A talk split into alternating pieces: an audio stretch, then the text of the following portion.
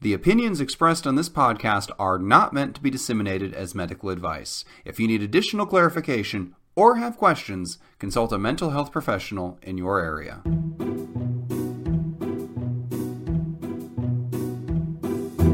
Hello, and welcome to 10 Minutes to Save Your Marriage, the podcast where a comedy writer, that's me, and a psychologist, that's Steve, try to solve your long running relationship issues in 10 minutes or less. What are you laughing at? What are you, You know, so laughing I at? Any, I, you used to leave me a little window there. Now it's slammed shut on my fingers. Why? You lost your window privileges. I trusted you. I tried 70 episodes in a row, and you just couldn't do it. Wow, I was all prepared today, and it just you blew right through me. Oh, yeah, I got to keep you on your toes. Maybe next week right. you'll appreciate the gap when I give you one.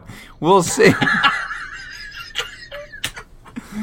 that was so harshly paternal. Yeah. Well, speaking of our highly functional relationship, we're actually here to solve other people's relationship issues. And this week, appropriately, I have a question for you because it seems like Oh. everything I ask you is phrased negatively. I don't know why that is. You know what? What are couples doing wrong? How are they fighting wrong? This and that. Sure, sure, But what are some things? Give me, give me three things that you recommend to couples that they can do better to improve their relationships. There you go. A nice oh. softball question phrased positively that no way can you be offended with. Take it away. All right. I got two jump out off the top of my head, and I'll probably think of a third one. But I'll tell you two things that I tell everybody, Uh, just about everybody, that the, by the time a couple gets to me, and not just writing into a show like this, but they're going to spend the money and make the commitment time wise and geography wise, they got to get to my office. Like by that time, they're usually drifting out on a sea of resentment, and it's difficult. Oh, you know what? I just thought of the third thing. Ooh. Okay and it's difficult to get yourself back from that. But here are three things. Ah, nice. You jarred my memory. I just had to write down the third one. So I You thought of me, you thought of resentment, and you were there. I thought, what would I need to do to actually get along with Breakwell? And the answer is change Breakwell. but that's the first point. That actually segues me nicely into what I was about to say, which is most of the time couples get to that point of resentment because they blame their partner for all of the ills in the relationship. And if you ask them, well, how come you're sitting here? Well, it's because we don't communicate. That's the most common thing. And then when you dig a little bit, well, it's because my spouse does this or they do that or I can't do this around them or I think this. Or... But the first order of business is just uh, stop blaming the other person. And this works in every walk of life, really, but figure out what part of this is yours. And sometimes people can't because they're too close to it or just too egocentric and they think that this is being hoisted upon me by my partner. But uh, just take responsibility for what's yours and then always ask yourself the question what can I do to make this better? Because when a couple gets crossways, it's almost like two prize fighters that are sort of just circling with their hands up or I mean, like their fists in front of their face. Like they're just kind of feeling the other one out. Neither one wants to make a move necessarily, and because nobody wants to be left dangling out there. It's like saying "I love you" and not having it returned. Like you just feel like an idiot. So couples get into where they just expect the other person to make the first move. And my point is, you make the first move and you decide what you can do to make it better and stop blaming your partner for all that's going wrong. This is a two person dance you're in. So, responsibility with action. And then the second one is that action can be start to do something nice for your partner. And uh, there's gimmicky things you can do, like uh, have your partner write out a bunch of uh, "I wish he would do this" or "I wish she would do this" on pieces of paper. Dump them into a fishbowl and pick one out each day at random. Don't tell your partner you're going to do it, but do it.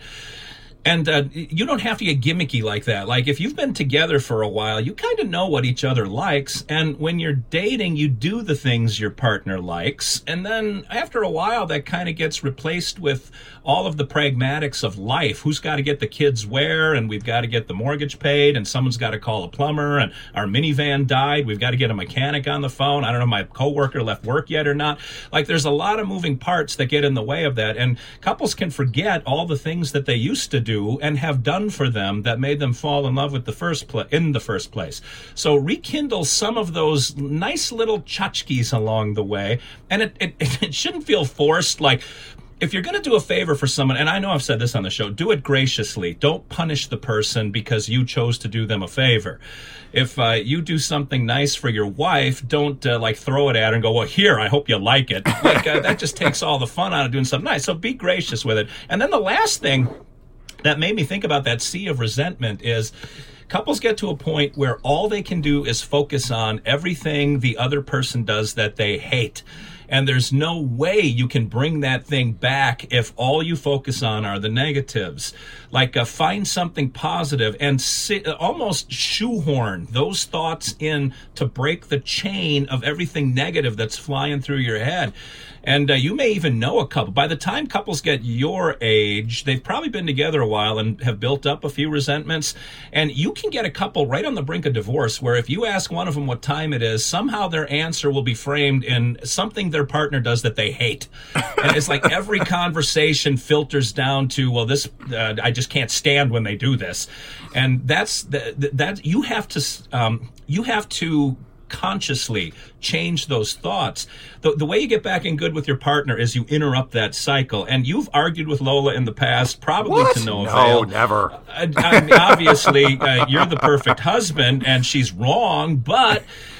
If you're mad at her, you could stay mad forever if you just kept chewing on everything she did that you hate. You interrupt that at some point and you get back in good graces. Like you, you just can't live on that sea of resentment. And tinkering with thought patterns helps individuals a lot stay out of the deep end of the pool with some depressive or anxious symptoms. But on a couple level, starting to frame your partner in a positive again can start to interrupt that chain, that loop. And so those are the three things that I have jump out at me. I uh, I like your fishbowl idea of writing ideas in there and pulling it out, and the other person has to do it. Because I was just thinking, what would I write in that card and put it Well, over I'll you, the guys, the guys have a theme for some of the things that are in that fishbowl, and they are generally a no-fly zone for the wife. But anyway, I, I wasn't. I what were you wasn't going thinking? that way. I was thinking pig number three. I'm trying to be innocent over here, Steve. I was Pig going going scheme maybe another giant bear for the corner. I mean, that was going to be amazing, and you had to take it and make it dirty. Man, what kind of a psychologist are you? You know what?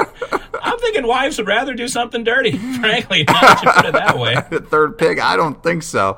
Where are the divorce papers? Yeah, I. You know, I, the the the framing everything negatively that kind of struck me because there are a few couples I know who are like that. You interact with some people and everything's normal, and other people, you know, they, they always find some way to ding it. You know, bring it up. My my, my spouse yeah. does this. My husband did this. My th- and maybe I just you know I hadn't been around enough couples. I've been married long enough. You start to notice the people who do that. I, I, I sometimes wonder myself. It's like five years from now, ten years from now, are they still going to be married? I don't know. But are they? Uh, is there a time frame for that? People talk about the seven year itch. Like there's a uh, there's a point where you get fed up. Is there is there any science behind that, or does the point of you get annoyed by every single thing the other person does is that is that have a time frame, or can it happen anytime? I mean, I'm sure with your wife it happened immediately for her to you, but you know.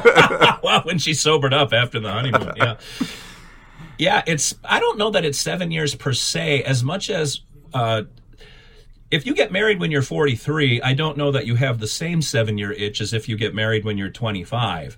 Because when you're 25, seven years from there is like high tide for stress. Neither one of you is making a ton of money yet. You, you probably just brand new homeowners, and that's stressful. You may have your first kid, maybe a second kid coming, and there is so much stress on young people who aren't really mature enough, especially for the males. Young males, for them to be mature enough to control their emotions and have a conversation, that takes a little bit of maturity and a little bit of practice. And when young couples get put under pressure, I'm not saying women are a heck of a lot better, but they tend to be a little bit advanced, but still not real good at it. That couples don't know how to manage those conflicts when they're young and under an enormous amount of stress. You have such a broad definition of young. Like 25, they're just children. 32, they're just children. Like, what is adulthood for you? When does adulthood start? Well, let's see. How old am I? Because it was about a year ago.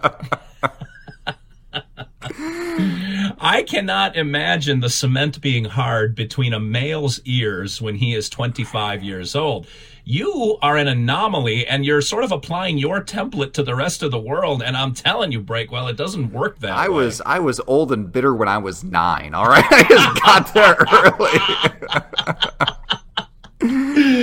oh, complaining about your bursitis. Oh, yeah, you yelling know, at my- neighborhood my kids back, who are in your class. Yeah. Getting them off my lawn.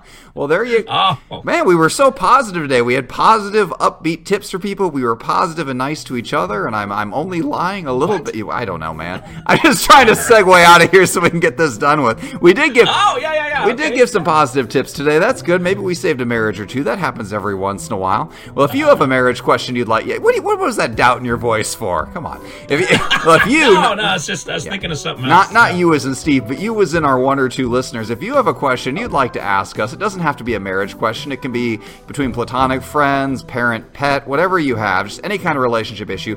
Send it in to James Breakwell at explodingunicorn.com. That's exploding unicorn with the E, and we'll do our best to answer your question in 10 minutes or less. This has been another episode of 10 Minutes to Save Your Marriage, and that's 10 minutes of your life you'll never get back.